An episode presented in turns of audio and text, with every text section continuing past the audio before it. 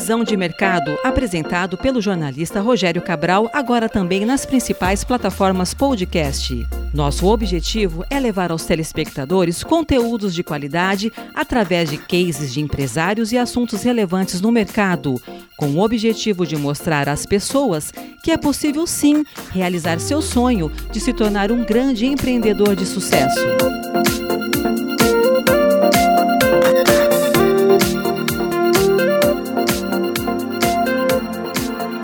Nos últimos anos a gente sabe aí que essa é, terminologia né, do, do ela vem se tornando uma palavra mais comum entre aí as pessoas que estão empreendendo nas startups. E foi por isso que a gente está convidando, né? O senhor está participando aqui do programa Visão de Mercado, e o senhor que é presidente da Associação Brasileira de Crowdfund, é, e a gente está aqui para que possamos esclarecer algumas dúvidas porque o crowdfunding né, de investimento ela vem aí se tornando um dos principais instrumentos de captação de recursos para as startups e que demandam capital financeiro para o desenvolvimento dos seus produtos e serviços. E uhum. tudo isso começou aqui no Brasil, Adolfo, com o senhor, né, basicamente é, implantado no ano de 2013, quando o senhor estava lá como presidente, né, participando do conselho, aliás, da, da FEComércio, e hoje o senhor é presidente da associação. O porquê e qual objetivo surgiu essa a Associação Brasileira de Crowdfunding? Adolfo. Olha, é, bom, primeiramente agradeço, é, é muito bom poder falar a respeito desse tema, porque é um tema relativamente recente, né?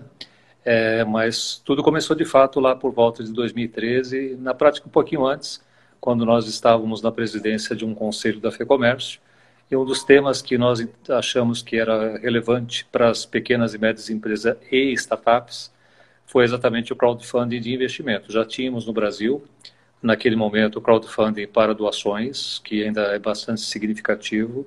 Tínhamos no Brasil também o crowdfunding para recompensas, que ou pré-venda de produto, que também já atuava aqui com algumas plataformas e nós uh, identificamos que era importante ter alguma coisa para as pequenas e médias empresas startups. Por quê? Esse é o tipo de mercado que tem muito pouco, uh, uh, tem muito pouca opção, pra, particularmente para uma participação mais aberta, em que as pessoas físicas podem investir em novas empresas, né? Então, as startups acabaram sendo realmente o principal motivo desse, desse, desse dessa dessa manifestação. Nós criamos uma associação no ano de 2014, né?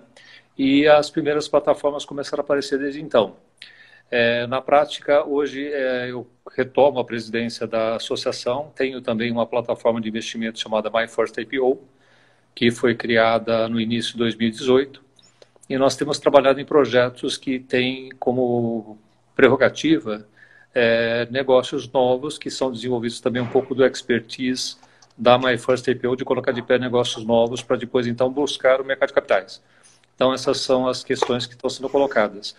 É, esse mercado ele é, surpreendeu, né, a CVM, porque a CVM Comissão de Valores Imobiliários ela já estava é, na realidade com uma regulamentação pronta.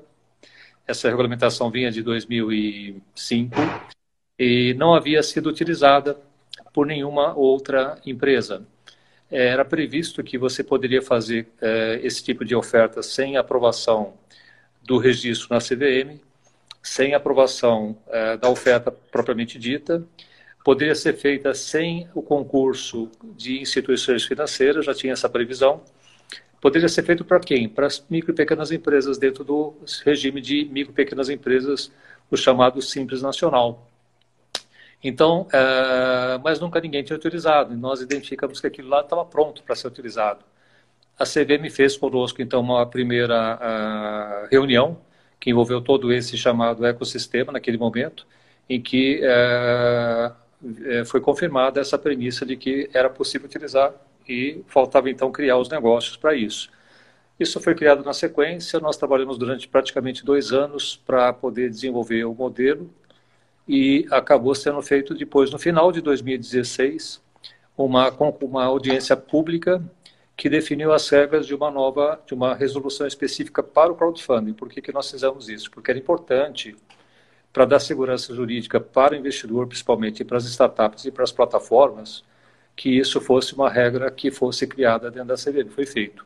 Mas mesmo antes da regra ter sido criada, já tinha sido movimentado cerca de quase 30 milhões de reais.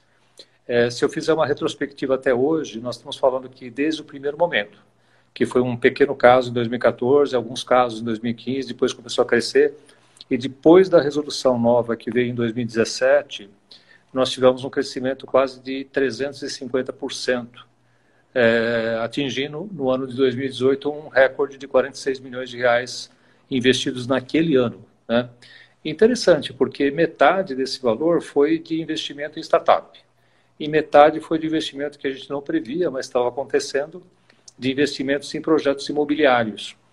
Então, hoje você tem essas duas vertentes. Se você somar tudo até hoje, o nosso levantamento mostra que nós tivemos 230 ofertas e um total de mais de 200 milhões de reais de investimentos feitos por praticamente 10 mil pessoas diferentes, né? Tem o público específico que investe em startups, tem o público que investe em investimentos imobiliários, e há uma diferença entre os dois. Investimento em startups tem um investimento um pouco mais de risco, né? É porque você está entrando realmente no capital da empresa. Então, ela vai ceder, por exemplo, 10%, 15% por 500 mil reais, por 600 mil reais. Aliás, a nossa média de investimento em startups deve estar na ordem de um milhão de reais hoje. Né? E fazendo uma verificação do que está sendo feito num, num, num ano como o ano passado, por exemplo, que foi um ano bastante bom, nós falamos que em startups se investe cerca de 50 milhões por ano. E investimentos imobiliários, outros 50 milhões de reais por ano. E aí eu vou comentar depois com você quais são as características e perspectivas que isso tem pela frente. Mas essa foi a ideia. Então, criar um mercado novo. Né? Uh, inicialmente eram duas ou três plataformas, hoje já, já temos registradas na CVM cerca de 26 plataformas. Elas todas estão, de alguma forma, associadas à Associação Brasileira de crowdfunding de investimento que nós coordenamos, mas é um grupo bastante comprometido. Esse é o ponto mais importante, mais relevante, que fez com que a CVM desse uma tratativa bastante especial, a ponto de ser considerada uma das regras de negócio em crowdfunding de investimento mais avançadas que tem no mercado mundial.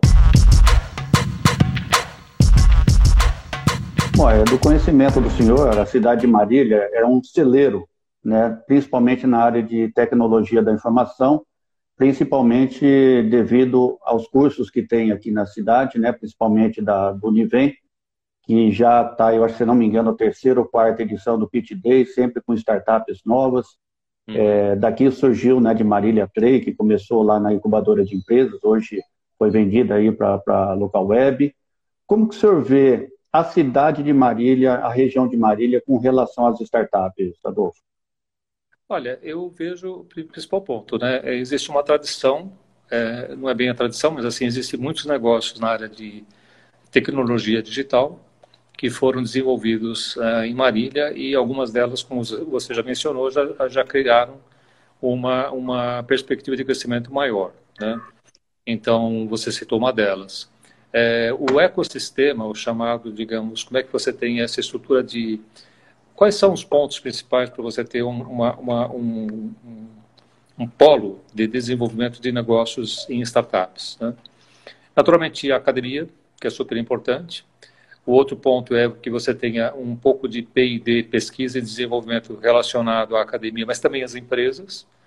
O terceiro ponto, você precisa ter obrigatoriamente as startups, porque elas fazem parte desse sistema é muito difícil você encontrar uma universidade, uma faculdade, uma, uma, uma organização que desenvolve coisas novas cuja startup não esteja junto. Né? Isso é muito, muito, muito difícil acontecer. É, eu cito até o caso aqui do IPT em São Paulo, que agora passa a ter as startups também acopladas, coisa que nós, em 120 anos de IPT, nós não tivemos. Né? E tem, finalmente, o capital de risco. E aí que entra exatamente o papel do investidor de risco, que pode ser uma, uma bom, nas categorias respectivas que se conhece, o investidor que investe de um primeiro momento muito inicial, que é investidor anjo, né? o investidor que investe a partir do crowdfunding, que também pode ser da mesma escala, ele não compete, ele é complementado. o investidor que vem numa sequência que faz o chamado pré-seed ou pré-venture capital, né? E você tem fundos aí já eh, considerados. E cada vez que você considera essas etapas, você está falando de valores maiores, né? E o que está acontecendo agora? Eu vou comentar depois. É que existe uma revisão da regulamentação que nós criamos e foi criada em 2017. A CVM, a pedido de uma das plataformas, basicamente da associação, está promovendo uma revisão geral daquilo que foi feito e que tem sido bem sucedido ao longo desses últimos dois anos e meio. Foi publicado no último dia 26 de março um edital e agora nós estamos aqui também em quarentena dedicados a verificar quais são as características desse edital e trabalhando nas 26 plataformas para poder criar o que a gente chama, digamos assim, o, o novo nível, né? Nós estamos mudando de patamar, porque agora os valores serão mais elevados, as exigências para as plataformas serão mais elevadas, as proteções para os investidores serão, serão mais elevadas, então tem uma série de aspectos que estão sendo agora revisados pela CVM em conjunto, naturalmente, com as associações, para que a gente dê o próximo salto nesse mercado.